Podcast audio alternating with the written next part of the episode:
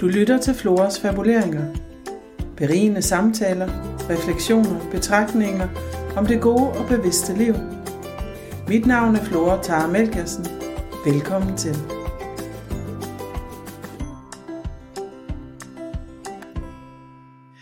Rigtig hjertelig velkommen til Floras Fabuleringer, hvor jeg i dag er så heldig at have Kat Mathilde Borg Jensen. Det er jo fornemt navn, Kat. Og tusind tak, fordi du vil være med. Øhm, Tak fordi jeg må. Tusind tak fordi jeg må.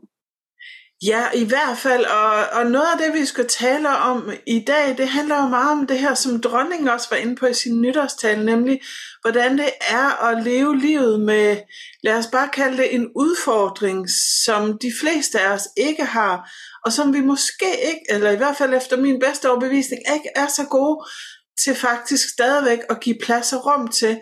Fordi du er jo født Ja, nu ved jeg ikke engang, kalder vi det spastiker? Fordi det var også noget af det, min familie og jeg talte om. Der er jo mange ord, som man ikke må sige mere. Der er nemlig rigtig mange ord, som man ikke må sige mere, og så er vi allerede i gang med at snakke om det, som vi ikke snakker om. Som Ja. er det, jeg rigtig gerne vil i alle mulige aspekter. Øhm, men i forhold til ordene, så er jeg jo af den overbevisning, at, at øh, ordene er sekundære i forhold til oplysningen og i forhold til betydningen af det. Øh, jeg ved godt, at andre har det anderledes med ord, men, øh, men jeg er sådan set, for mig er det et fedt, om vi kalder det et handicap, eller en funktionsnedsættelse, eller om jeg er spastiker, eller om jeg har CP, som er en forkortelse af cerebral parese. Øh, så der er rigtig mange ord, der florerer. Ja. Øhm, Men vi kunne jo i hvert fald i den her sammenhæng tale om det her med at have et handicap, og jo egentlig faktisk være, være født med det. Ja, præcis. Kan du huske, hvordan din barndom var? Var den anderledes i forhold til, ja det må den jo have været, når man, når man egentlig vokser op og har et handicap, eller var dine forældre gode til at, at på en eller anden måde skabe en vej, hvor du også kunne være uden at føle dig forkert eller helt vildt anderledes?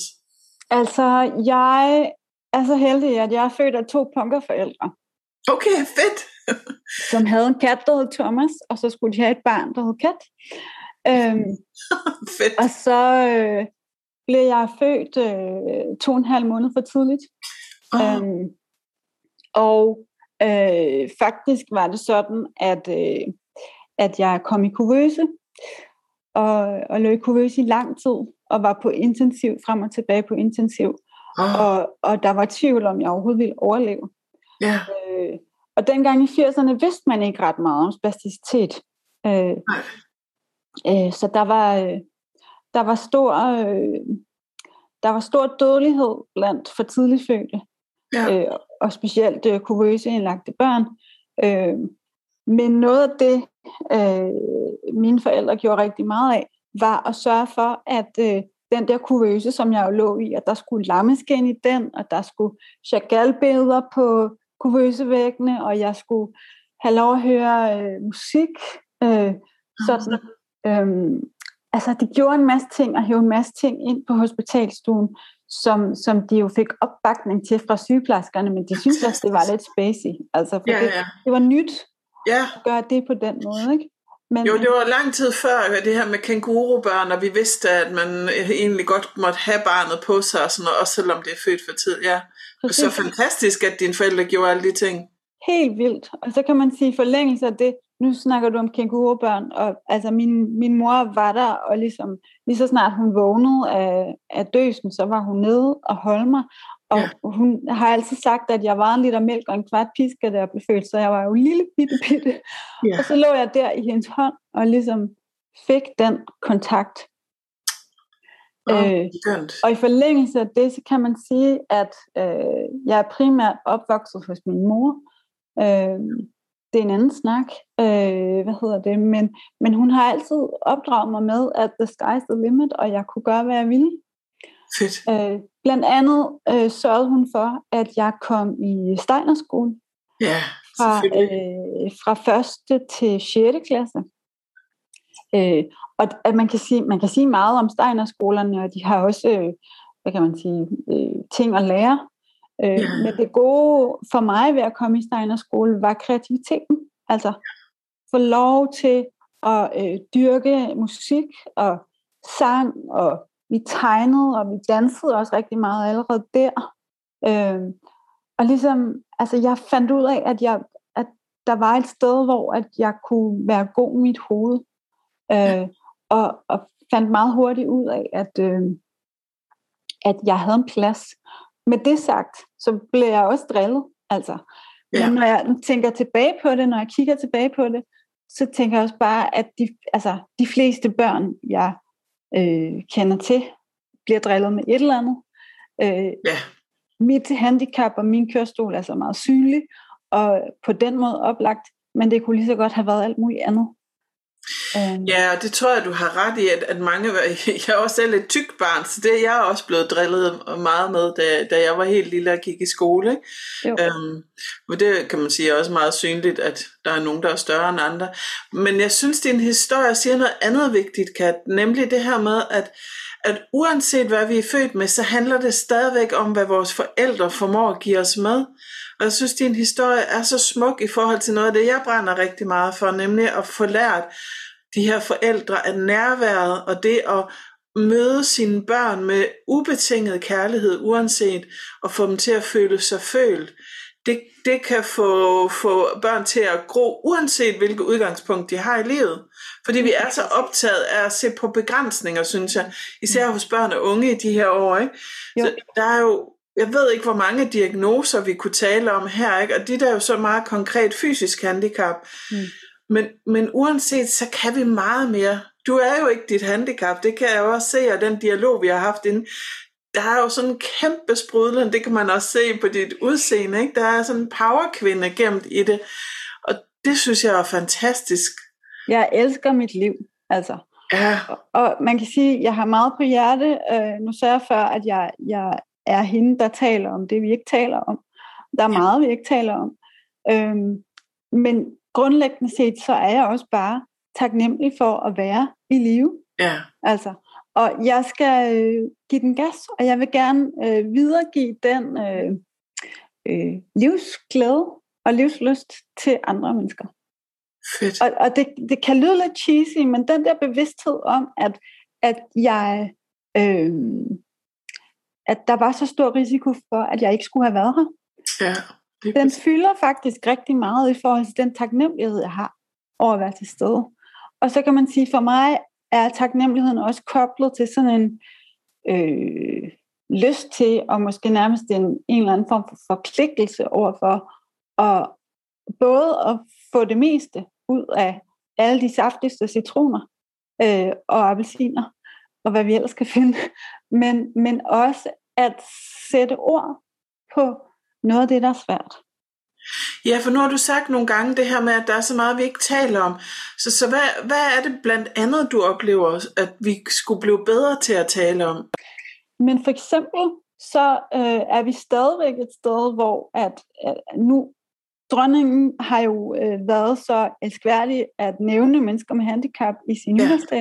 Ja. Øhm, og øh, det er jo rigtig skønt.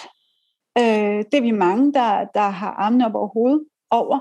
Øh, det, som jeg også bare oplever, det er, at, at når man er ude og snakke om mennesker med handicap, så er vi stadig et sted, hvor at rigtig mange mennesker får meget fixerede billeder i hovedet af, hvad det er. Ja. Yeah. Altså, øh, og en af mine hovedpointer er, at der findes lige så mange former for handicap, som der findes mennesker.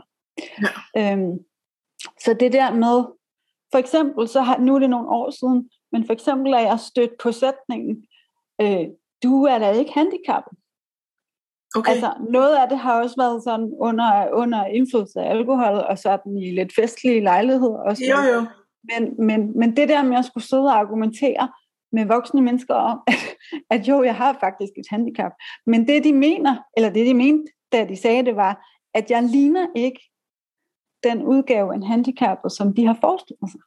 Nej, så, så vi har sådan nogle stereotyper på, hvis man, hvis man har et handicap som dit, så, så ser man sådan noget, og hvis man har et andet handicap, ser man sådan noget.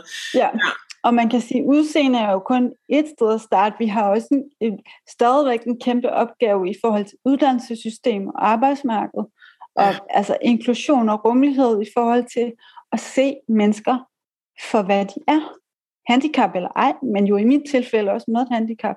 Og ligesom sige, hvordan kan vi inkludere mennesker med anderledes kroppe eller anderledes øh, øh, evner i det hele taget på et arbejdsmarked og i et uddannelsessystem, sådan så de føler sig en del af fællesskabet, som er en anden af de ting, jeg taler rigtig meget om. Jeg taler faktisk om det forpligtende fællesskab. Ja. At vi er forpligtet til at være i fællesskab med hinanden. Og hvordan vi kan øve os i at være det. Ja, og rumme alle, alle slags mennesker, tænker jeg også, ikke? Fordi på en eller anden måde, så synes jeg, at vi her i Vesten har fået fremhævet sådan et eller andet bestemt ideal, som, som det værende det at være det succesfulde menneske. Ikke? Mm. Det er jo også der, hvor mange folk knækker halsen, fordi vi har den her idé om, at livet skal se ud på den her lykkelige, succesfulde måde, som vi ofte ser i damebladene. Så er der nogen, der lige deler lidt, ud, jeg havde lidt modgang, men så står de og stråler og i smart tøj og flot lys. Ikke? Og det er jo egentlig det billede, de fleste af os har, fordi jeg møder jo rigtig mange mennesker, der, kan man sige, så er psykisk øh, sat ud af livet, mm gennem stress og angst og depression, som jo også bliver stigmatiseret, ligesom skubbet ud og siger, så kan vi ikke bruge det, og det er jo grotesk, når man tænker på, hvor, hvor mange det faktisk drejer sig om. Selv sorg så jeg nu, at WHO har fået lavet som en diagnose, langvarig sorg. Ikke? Jeg tænker, hvad sker der for vores rummelighed i forhold til at sige, vi, vi er alle mennesker med følelser og med forskellige udseende og med forskellige psykiske kapaciteter. Mm. Jamen lige præcis. Og, og det er derfor, det er så vigtigt, at der kommer en eller anden form for, om ikke bevægelse, så i hvert fald modsvar på den der diagnostiseringstrang. Øh, øh, trang. ja. Og det oplever jeg heldigvis, at der kommer det der behov for at faktisk se mennesker frem for at se diagnoser. Om det så er i supermarkedet, eller på uddannelsesområdet, ja. eller på arbejdsmarkedet, eller hvor det kan være. Ikke? Øhm, øh, så er der det der med de, de nære relationer, de familiære relationer, og jeg er også, jeg har også en anden kæphest, der har med seksualitet at gøre. At, ja. at, øh, at mennesker i det hele taget, men især mennesker med, med, med handicaps, øh, øh, at, at der er forskellige forestillinger om, hvordan og om, og hvor tit, og om man overhovedet kan have et sexliv som menneske med et handicap. Ikke? Øh, det, det, kommer, det kunne jeg snakke længe om, og det kommer jeg til øh, er i gang med at, at, øh, at udfolde det. Men det er et andet tabu, som jeg er ret optaget af. Øhm. Ja, det er jo lidt interessant, fordi alle mennesker har jo en seksualitet. Nu blev jeg så utrolig glad for, jeg ved ikke om du har set Løvens Hule, men øh, det skønne unge menneske Melissa, der var inde i Løvens Hule med Klub Venus, mm. er, er en af, af mine døtres øh, gode veninder. Og det er sådan en fantastisk mission. Hun har netop det her med at sige, at uanset hvordan vi ser ud, så har vi alle sammen en seksualitet, og den skal gøres naturlig og ikke skamfuld. Og, og vi skal lære at omfavne det, fordi det er en lige så naturlig del, som det at spise, uanset hvem vi er. Ikke? Og det har også været en, en del af det, jeg er, hvad kan man sige, stødt på i min opvækst. Øh, ikke hjemmefra, men, men udefra.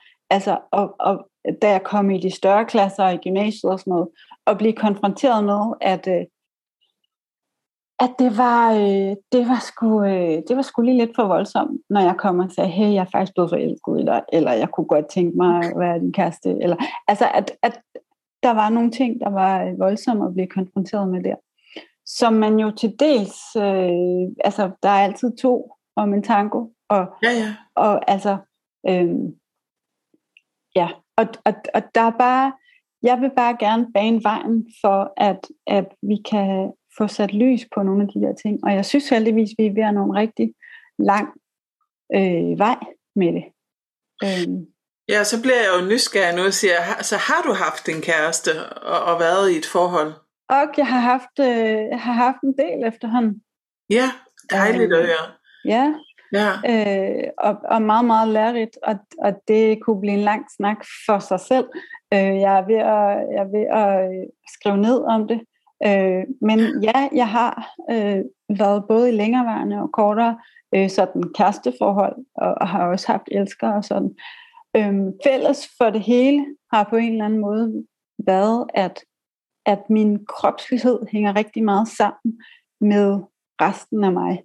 Og hele den der rejse øh, fra mit hoved ned i min krop, er stadigvæk en livsrejse, jeg er på. Ja.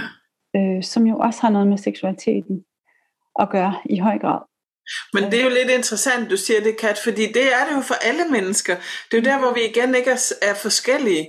Øhm, og det er jo lidt interessant, fordi alle mennesker har jo, har jo brug for den rejse. Jeg synes, det, det er underligt det her med at tale om, så hvorfor skulle det være anderledes for dig at få en partner, eller få et, en seksualitet? I princippet kunne det vel også have lavet sig gøre, at du kunne blive mor, tænker jeg, eller hvad? Det, altså, fysiologisk kan det sagtens, øh, og jeg har også haft det som, øh, har også haft det op at vende, øh, øh, ikke for mig selv, men primært når jeg har været i forhold. Ja. Øhm, jeg er også øh, nået frem til, at det, jeg skal ikke have mine egne børn. Øh, både fordi, at det, er, det vil være fysisk en ret stor Ja. øh, øh, kraftanstrengelse. Det er det jo for alle. Men jeg ved, at jeg ville skulle kunne føde ved kejsersnit, hvis det var. Og jeg ved, at, at der også vil være en masse øh, lavpraktik, både omkring, øh, jeg har en hjælpeordning. Ja. Jeg har hjælpere omkring mig 24-7. Øh, og, og jeg er sikker på, at altså, mennesker, der har børn, finder jo ud af, hvordan det skulle fungere. Men der er en masse, der er en masse øh, logistik Ja. omkring det, som også øh, som jeg simpelthen har efterhånden fundet fred med at vælge fra. Også fordi der er så mange andre ting, jeg gerne vil, som blandt andet at formidle, øh, både i mit arbejdsliv, men også privat. Og jeg skriver på en øh, roman, Ja, øjeblikket omkring mit, øh, mit liv og min opvækst, og min relation til min mor. Øhm, og alle de ting, jeg ligesom har haft gang i over de sidste mange år, ville jo ikke have haft samme øh, tid til at udfolde sig, hvis jeg havde prioriteret at skulle have børn. Ikke at de ikke er velkomne, hvis der skulle komme en partner, øh, men, men fysiologisk vil jeg sagtens kunne få dem. Og nu, nu siger det er jo fantastisk, og så siger du det her med at skrive romaner og dit arbejdsliv. Så, så hvor meget fylder dit arbejdsliv i din hverdag? Det fylder rigtig meget. Ja. Øhm, jeg er jeg er formidler på et socialrevolutionerende mikrobryggeri, øh, som øh, udover at brygge skøn specialøl, så skaber vi arbejdspladser til mennesker øh, med og uden alle mulige former for, øh, for øh, diagnoser og i marginaliserede samfundsgrupper. Ej, hvor skønt. Og hvor ligger det hen? Jamen, det hedder People Like Us. Øh, vi har en bottle shop på Amager og en bar på Jagtvej, øh, som jo så desværre lige nu er lukket ned. Ja. Øh, jeg er hjemsendt øh, fra begge mine jobs. Øh, men der arbejder jeg med at formidle, øh, hvad det er for en organisation, vi er, og selvfølgelig også at, øh, at sælge noget øl. Lige nu laver jeg øh, kørende ølsmagninger rundt i byen, Ja. hvor jeg også fortæller om, hvordan vi arbejder med at fremhæve menneskers ressourcer, uanset bogstavdiagnoser eller ej.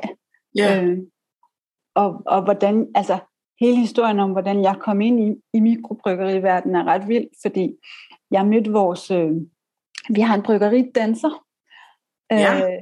som er øh, som er autist. Øh, og øh, jeg mødte Bjarke og vores grundlægger Lars Carlsen øh, i Dansekapellet, hvor, øh, Ja. hvor jeg var øh, stadigvæk er medlem af Foreningen for Integreret Modern Dans i Danmark. Jeg har danset siden 2010. Fantastisk.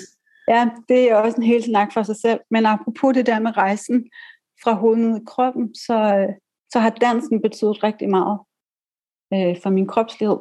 Ja. Men der mødte jeg Bjarke, øh, og, og vi dansede sammen. Foreningen og ham la- lavede en øh, fusioneret kræfter og lavede en fællesdans, som vi tog på folkemøde med øh, på Bornholm. Mm. Og så efterfølgende kunne jeg godt mærke, at, at både Bjarke og Lars havde gang i noget der med det bryggeri, som jeg var nødt til at undersøge nærmere. Og så Ja. julede jeg op til ham i en pause og sagde, hey, øh, kunne du tænke dig at give mig et job? Øh, og så, øh, så havde vi kaffeaftaler, så blev jeg ansat i første omgang som kommunikationsstule på, øh, på kontorpinden, og så i forlængelse af det her corona, øh, så har jeg så øh, skiftet funktion til at blive beer walk and roller, hedder det, øh, som er kørende ølsmagning rundt øh, på Amager. Det er det ene, jeg laver. Og så har jeg været så heldig siden april øh, sidste år, at blive udstillingsvært på, øh, på kunsthandlen Copenhagen Contemporary ude på Refsaløen. Øh, hvor vi jo i øjeblikket har en helt fantastisk udstilling, som også er lukket ned jo. Ja. Men, øh, men vi håber snart at kunne lukke lidt op for nogle gæster igen. Så jeg får lov til at, at formidle, formidle kunst den ene dag, og formidle specialøl og øh, social mission den anden dag.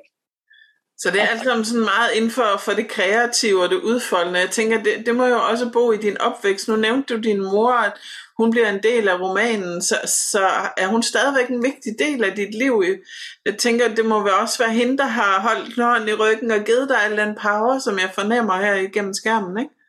Altså, det har det i hvert fald for en stor del været. Øhm, min mor døde i 2013 øh, af af lungekancer og blodpropper i hjernen. Men jeg plejer at sige, at hun, hun, hun levede stærkt og døde ung.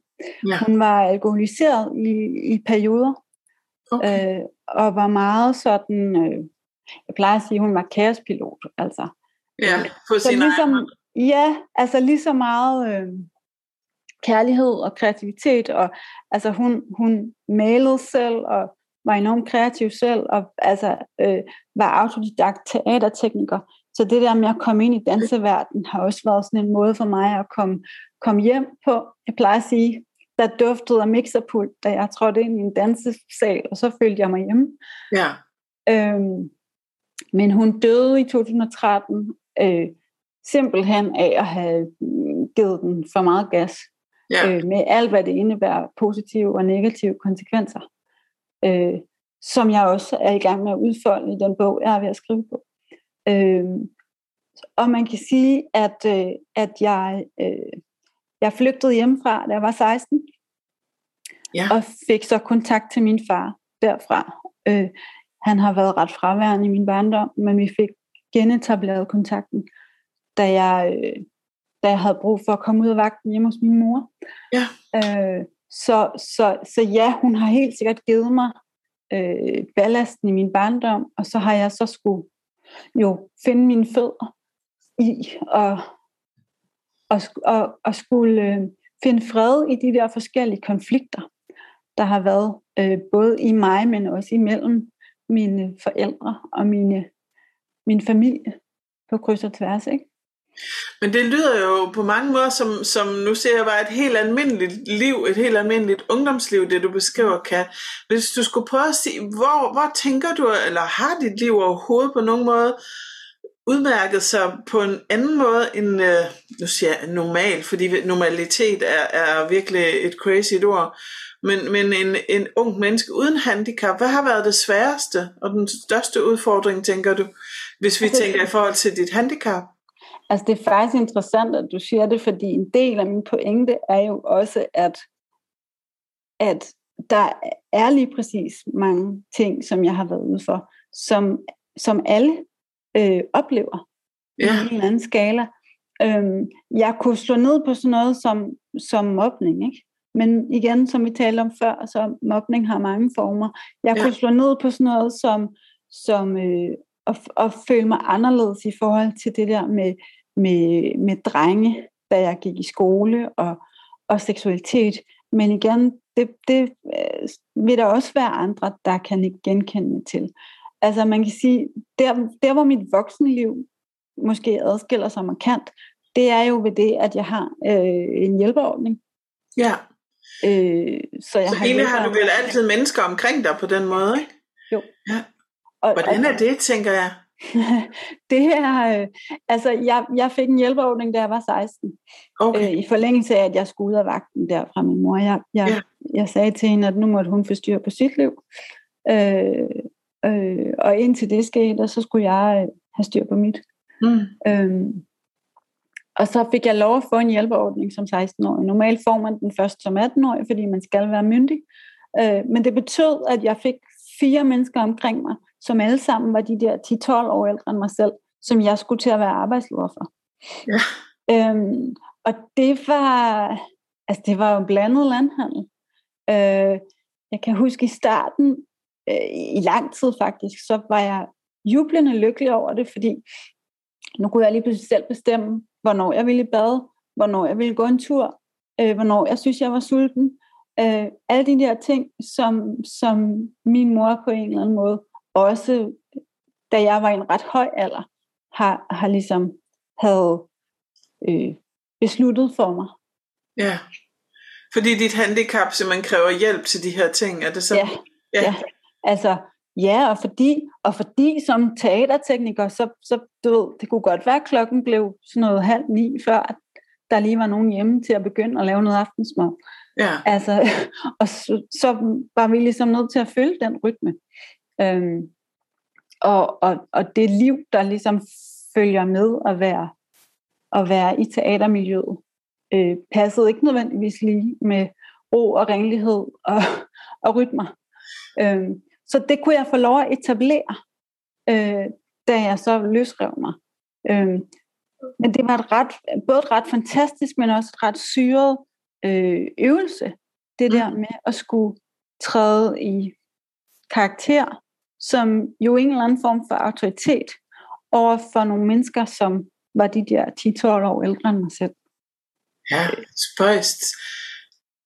Ja. Og, og hvordan, men nu, har, nu havde du selvfølgelig din mor, men hvordan var det pludselig at have nogle faktisk fremmede mennesker inde i sit, uh, sit hjem hver dag? Hvordan har det været? Men det var faktisk ret skønt. Altså jeg plejer altid at sige, fordi det, det, folk spørger mig tit om det, og det forstår jeg rigtig godt, jo ældre jeg bliver i virkeligheden, forstår jeg rigtig godt det spørgsmål.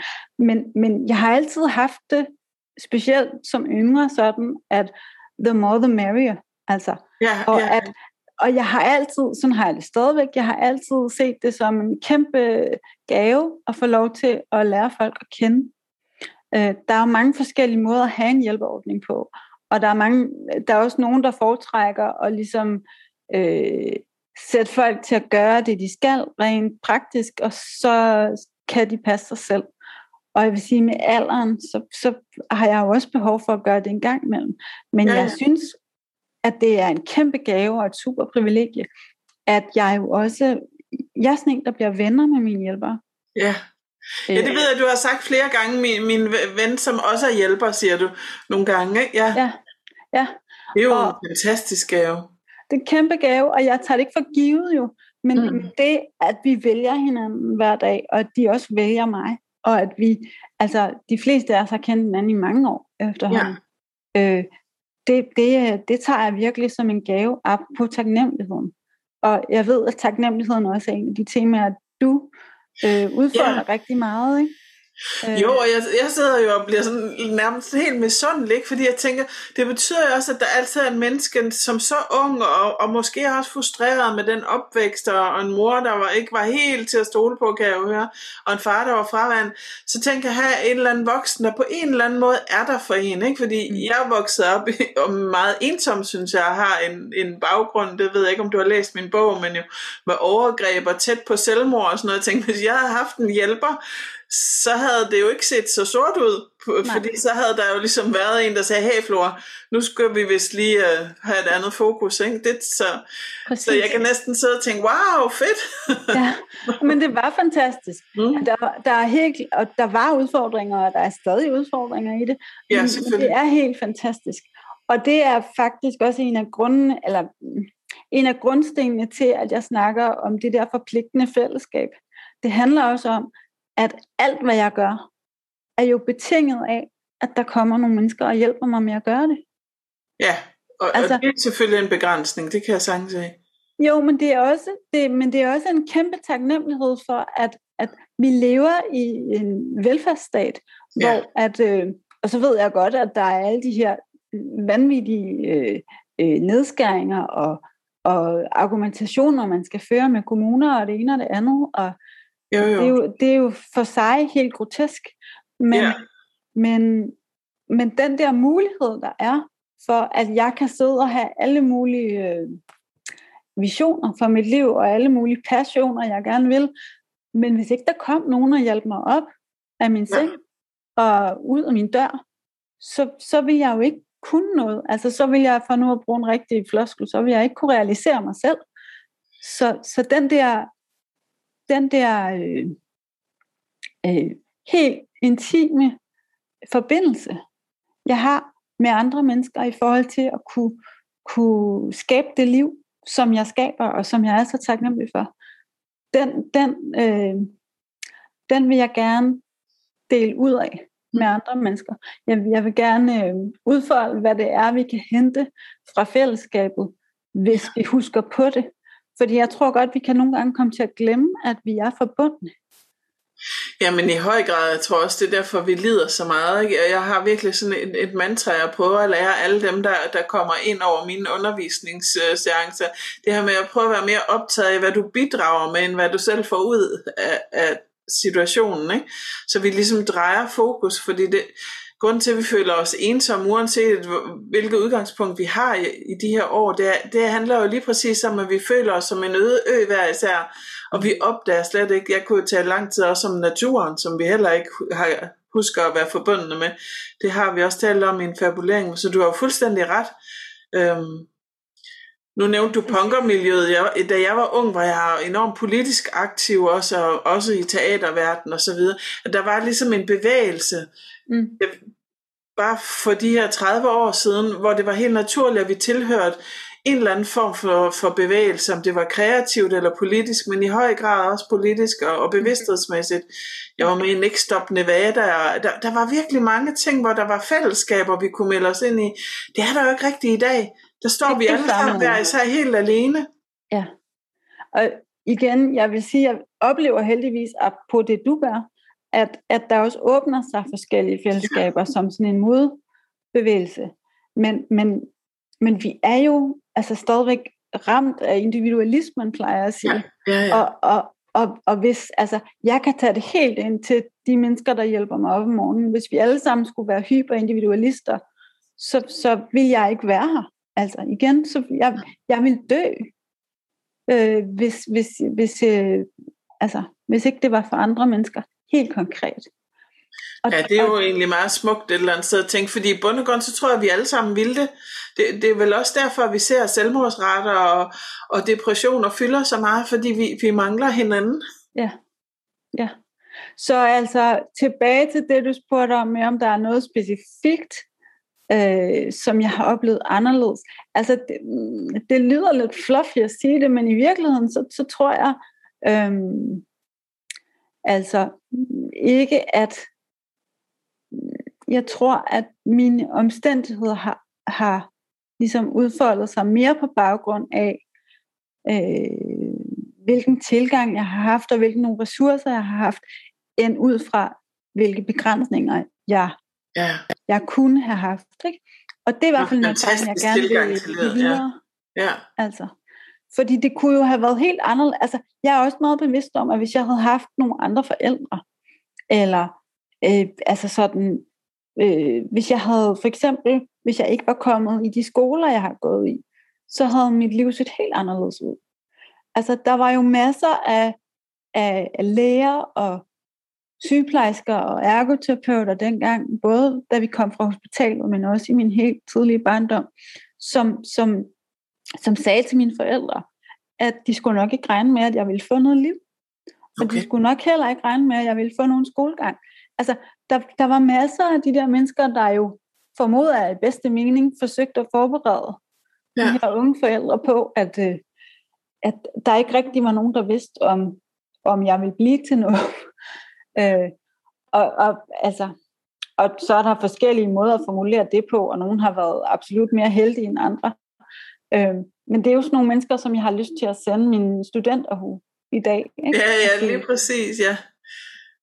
Ja, og jeg sidder og føler mig helt ramt. Jeg er jo ergoterapeut, men, men jeg ved jo også, øh, fra da jeg var helt ung og arbejdede for eksempel som hjemmehjælper, dengang der var tid til, at vi, vi havde lidt mere tid med de ældre, at jeg mødte så mange ældre, blandt andet med halvside lammelser, der heller ikke fik den øh, træning, som jeg jo havde lært, vi kunne give, så man fik et bedre liv. Så, så heldigvis håber jeg, at viden omkring, at vi faktisk kan rigtig meget. Det kan vi jo også med, med dit handicap, kan man jo gøre rigtig meget fysisk for at hjælpe det på vej, sådan så det ikke udfordrer helt så meget. Men, men igen, så handler det jo også om ressourcer og, og tilgængelighed. Men, og det er sjovt med det med fysikken, fordi at det får mig til at tænke på, at jeg øh, faktisk øh, relativt kort tid inden min mor kom på hospitalet, så fik jeg talt med hende om noget, som jeg aldrig ellers har talt med hende om, som var det der med, når man, hvordan, hvordan var det egentlig det der med fysikken? Altså, ja. fordi jeg har, jeg har været, øh, jeg er en af de der 80'er spastikerbørn, som har, har været indlagt øh, med jævn mellemrum på okay. grund af øh, seneforlængende operationer i benene. Ja. Øh, altså lange indlæggelser med lange genoptræningsforløb, øh, og, og altså jo smerter og ind og ud af skole, fordi, øh, og alt hvad der følger med det. Øh, og det var ligesom, det, det, var, det var det valg, øh, min mor ligesom traf, ja. at, at, øh, at det skulle jeg, fordi nu skulle det ligesom fikses. Og, og, og, ja, og det forstår jeg sagtens, at, øh, at det tænker man selvfølgelig, når man står med et lille barn og bare gerne vil have, at det barn skal have den bedste start i livet.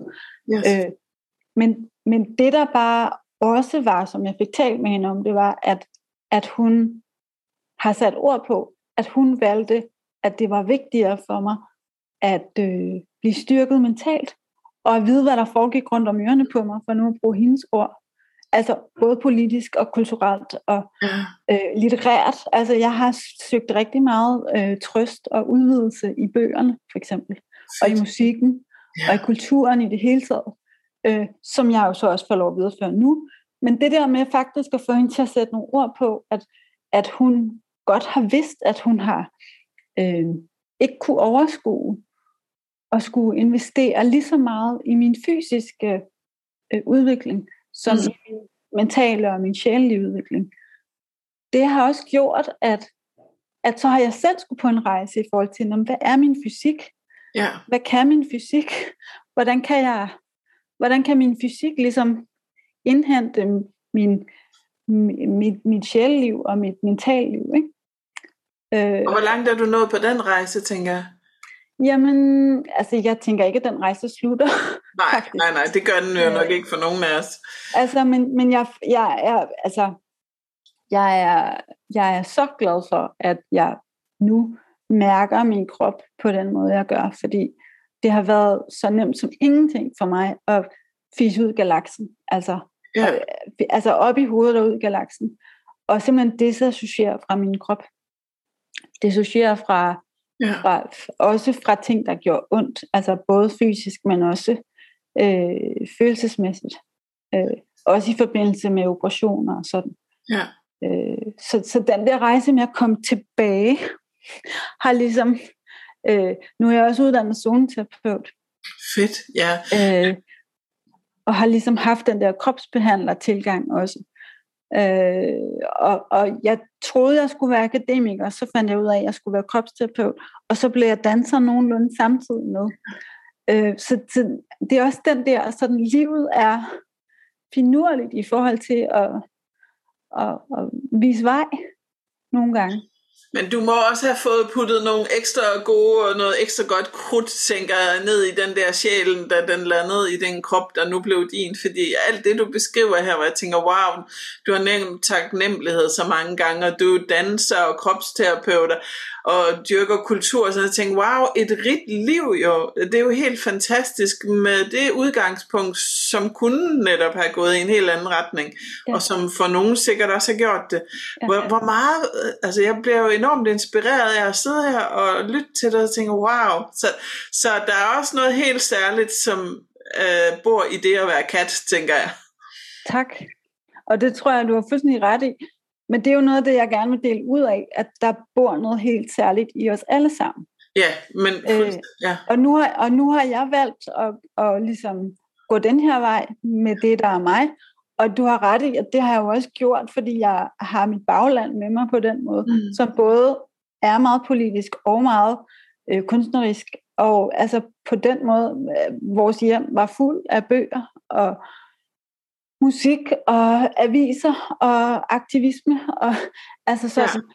Og, og, og det, jeg tror, at vi alle sammen i større eller mindre grad bliver præget af, hvad vi kommer fra. Øhm, Selvfølgelig. Og, og, og min, min, jeg, jeg, min pointe er også bare, og det tænker jeg også er din, at, at bringe, faktisk bringe sjællivet tilbage. Ja. I, i, ja. i hverdagen, ikke? Altså, ja. og i valgene, og fordi det, der også sker, når vi gør det, tror jeg, er, at vi kan øh, slappe lidt mere af, og give lidt ja. mere slip, øh, siger jeg, som er super, har super meget gang i ting, og får ja. enormt meget energi af at være aktiv. Men, men der er også sådan en øh, overgivelse og det kan jeg sagtens følge ja, jeg, jeg kan godt lide at tale om det som åndeligheden, fordi at, at vi kan have en tro på, om vi har en sjæl eller ej, og det kan vi jo til og diskutere. Men den åndelige del af, af det at være menneske, kan vi ikke rigtig diskutere, for den har vi alle sammen været i berøring med, mere eller mindre. Det er jo både der, hvor vi sidder i kirken, måske til jul, men det er jo også i høj grad i kunsten og i kulturen, hvor vi pludselig mærker og kommer i kontakt med den her dybere del af det at være menneske. Og, og den mangler vi i høj grad. Den er jo øvrigt også sivet fuldstændig ud af skolerne, og det kunne vi have en lang snak om, ikke? Ja. Men, men den er sivet ud af rigtig mange ting, hvor vi mangler den her dybe snak det, om, om andre emner, hvor vi folder vores ånd mere ud, end at vi kun forholder os til de der mere lineære ting med at skulle producere og præstere fra A til B hele tiden. Mm. Helt enig. Og samtidig, når du siger det, nu har jeg også fulgt dine opslag i, i lang tid, og, og når vi snakker om det der med at, at producere og præstere, så har jeg også lyst til at, at prikke lidt til, at, at noget af det, jeg synes, vi ikke snakker så meget om, er, at øh, nu, har, nu har vi haft kæmpe fokus på stress i lang tid, ja. og det skal vi for alt i verden blive ved med, fordi det skal balanceres, det er der ikke nogen tvivl om. Og jeg tror, det er, en, det er en proces og en snak, der aldrig slutter. Men samtidig, så kan jeg i hvert fald sige for mit eget vedkommende, som et menneske, som har en nogle gange øh, langsomlig, nogle gange modstandsfyldt krop. Ja. Øh, altså spasticitet er defineret ved en masse nervesignaler, der, der sender øh, impulser til musklerne hele tiden. Så jeg har konstant spænding. Ja der også gør, at min krop øh, øh, reagerer langsommere. Øh, og øh, øh, både i mit sind, men også i det hele taget. Og det er noget af det, jeg bruger min hjælper til, at ligesom øh, bruge kræfter på det. Så, så, så den langsomlighed, jeg føler i min krop, og som nogle gange er til frustration, det skal guderne vide, den, den bliver øh, løftet mm. eller, eller transformeret af, at mit sind er frit. Ja. Øh, og min, mit sind kan godt lide at få noget fra hånden. Ja. altså, så, så, jeg, så jeg synes også, der er noget af det der med, at nu har vi talt om ikke at brænde ud, og ikke at være stresset, og, og ligesom tage hånd om sig selv på den måde, og være i ro. Og, og det er jeg fuldstændig øh, øh, med på og fortaler for, og kan også nogle gange øh, selv tippe over og falde i grøften og skulle have ro. Og, øh, og jeg synes også, der er en anden side af, at nogle gange så genererer energi energi. Ja. Altså, så det der med, at nogen, blandt andet mig, øh, øh, fungerer rigtig godt i et relativt højt tempo, i mm. hvert fald i perioder. Øhm, og, og det kan godt nogle gange blive lidt forvekslet med noget. Ej, pas nu på, at du ikke knækker halsen. Ja. Eller, det virker også, som om du har gang i så mange ting. Og, og jeg, den balancegang er, er ret øh, fin og ret interessant at snakke om. Fordi jeg ved godt nogle gange, når nogen, altså nogle af mine venner for eksempel siger, okay, øh, husker du lige at lade batterierne op, så ved jeg godt, at de har ret i, at det husker jeg måske ikke altid. Men, men jeg synes også, der er noget i at ære, at nogen af os kører i højere tempi mm. end andre. Og det får vi faktisk øh, livskraft fra. Ja, men jeg synes, du siger noget rigtig vigtigt, og det er faktisk en af grundene til, at jeg har skrevet den her bog, Hjertevejen, der lige nu er kommet ud. Det er, at vores tolerance for at have det svært er blevet ekstremt lille. Ja. Øh, og det er derfor, vi hele tiden taler om alt, alt det, der er svært i livet, stressen, angsten, og vi skal have langsommelighed ind. Men du sagde noget rigtig vigtigt først. Du sagde, at dit sind var frit.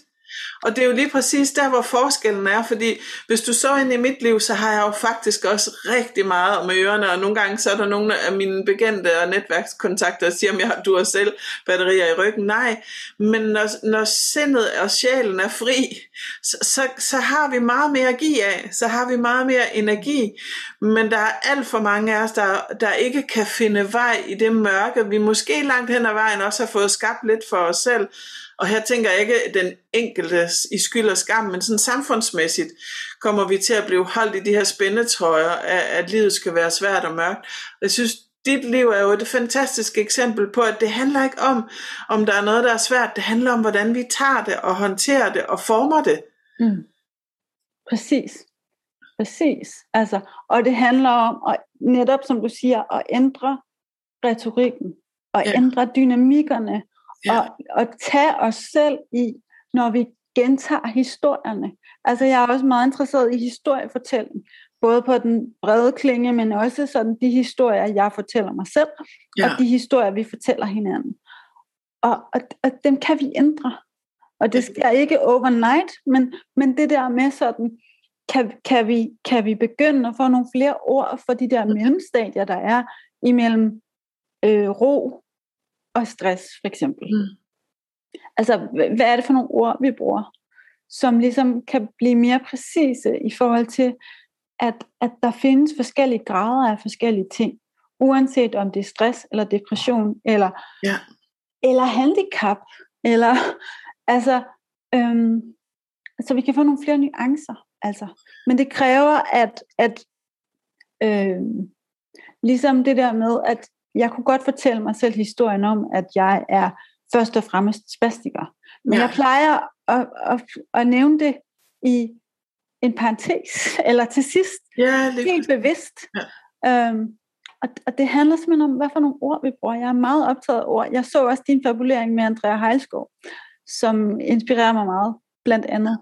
Og hun er også meget optaget af ordene.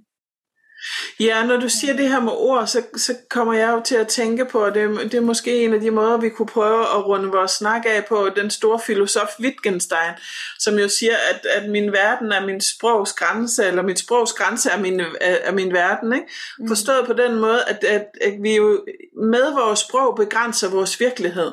For det vi ikke har sprog for, det findes jo faktisk ikke i vores bevidsthed. Så jo mere vi også kunne begynde netop at have et ordforråd, der var lidt bredere omkring livets forskellige nuancer, omkring de forskellige måder at være menneske på, så åbner vi jo faktisk også ind til den her øgede bevidsthed om, at forskellighed er smuk. Jeg synes, vi er på vej til det, men, men i åndeligheden, som for mig også er det filosofiske. Der bor nemlig det, at vi kan få sat flere ord på og folde mere ud. Øhm, og jeg synes, du har været et fantastisk eksempel, Kat, på det. I alle de retninger, vi er kommet rundt om. Og, og man kan ikke enten sidde derude og vide, at wow, man bliver sådan helt misundelig på det liv, du har skabt. Og det er ikke engang på trods, det er generelt set, fordi du er dig. Kan du, kan du følge mig i det? Mange tak, fordi du siger det. Og, og ja, det kan jeg godt følge, og det er faktisk en rigtig god øh, note at runde på, fordi at en del af min pointe er jo faktisk også, at ja, jeg har gjort nogle specifikke ting i mit liv, men, men, der, men der er også, øh, der er nemlig ikke så stor forskel på Nej. dig og mig, eller Nej, dig og os. Eller, og, og det synes jeg faktisk er, øh, er helt essentielt. Netop fordi, at vi i sindene er frie, og vi i sjælen er fri. Ja. Uanset hvad vi så ellers skaber af liv. Fedt. Jamen, jeg håber inderligt, at den her snak, jeg har været meget beriget over at snakke med dig, og dem, der sidder og har lyttet med, bliver lige så beriget og inspireret til lige måske at kigge sig selv i spejlet og sige, hov, måske kunne jeg lige blive lidt mere taknemmelig for alt det, jeg faktisk har, øh, og begynde at fokusere lidt på det gode i livet. I lige måde, Flora. Jeg er så taknemmelig for, at jeg må være her i dag. Og jeg er så taknemmelig for det arbejde, du også gør, at blive endelig ved med det. fordi vi har brug for de her rum, hvor vi kan tale om det, som vi ikke taler om, og tale om det, der er svært, med ja. et åbent hjerte. Og det gør du. Så tak for det. Og i lige måde, og tusind tak, Kat, og alt godt på din vej. Tak, i lige måde.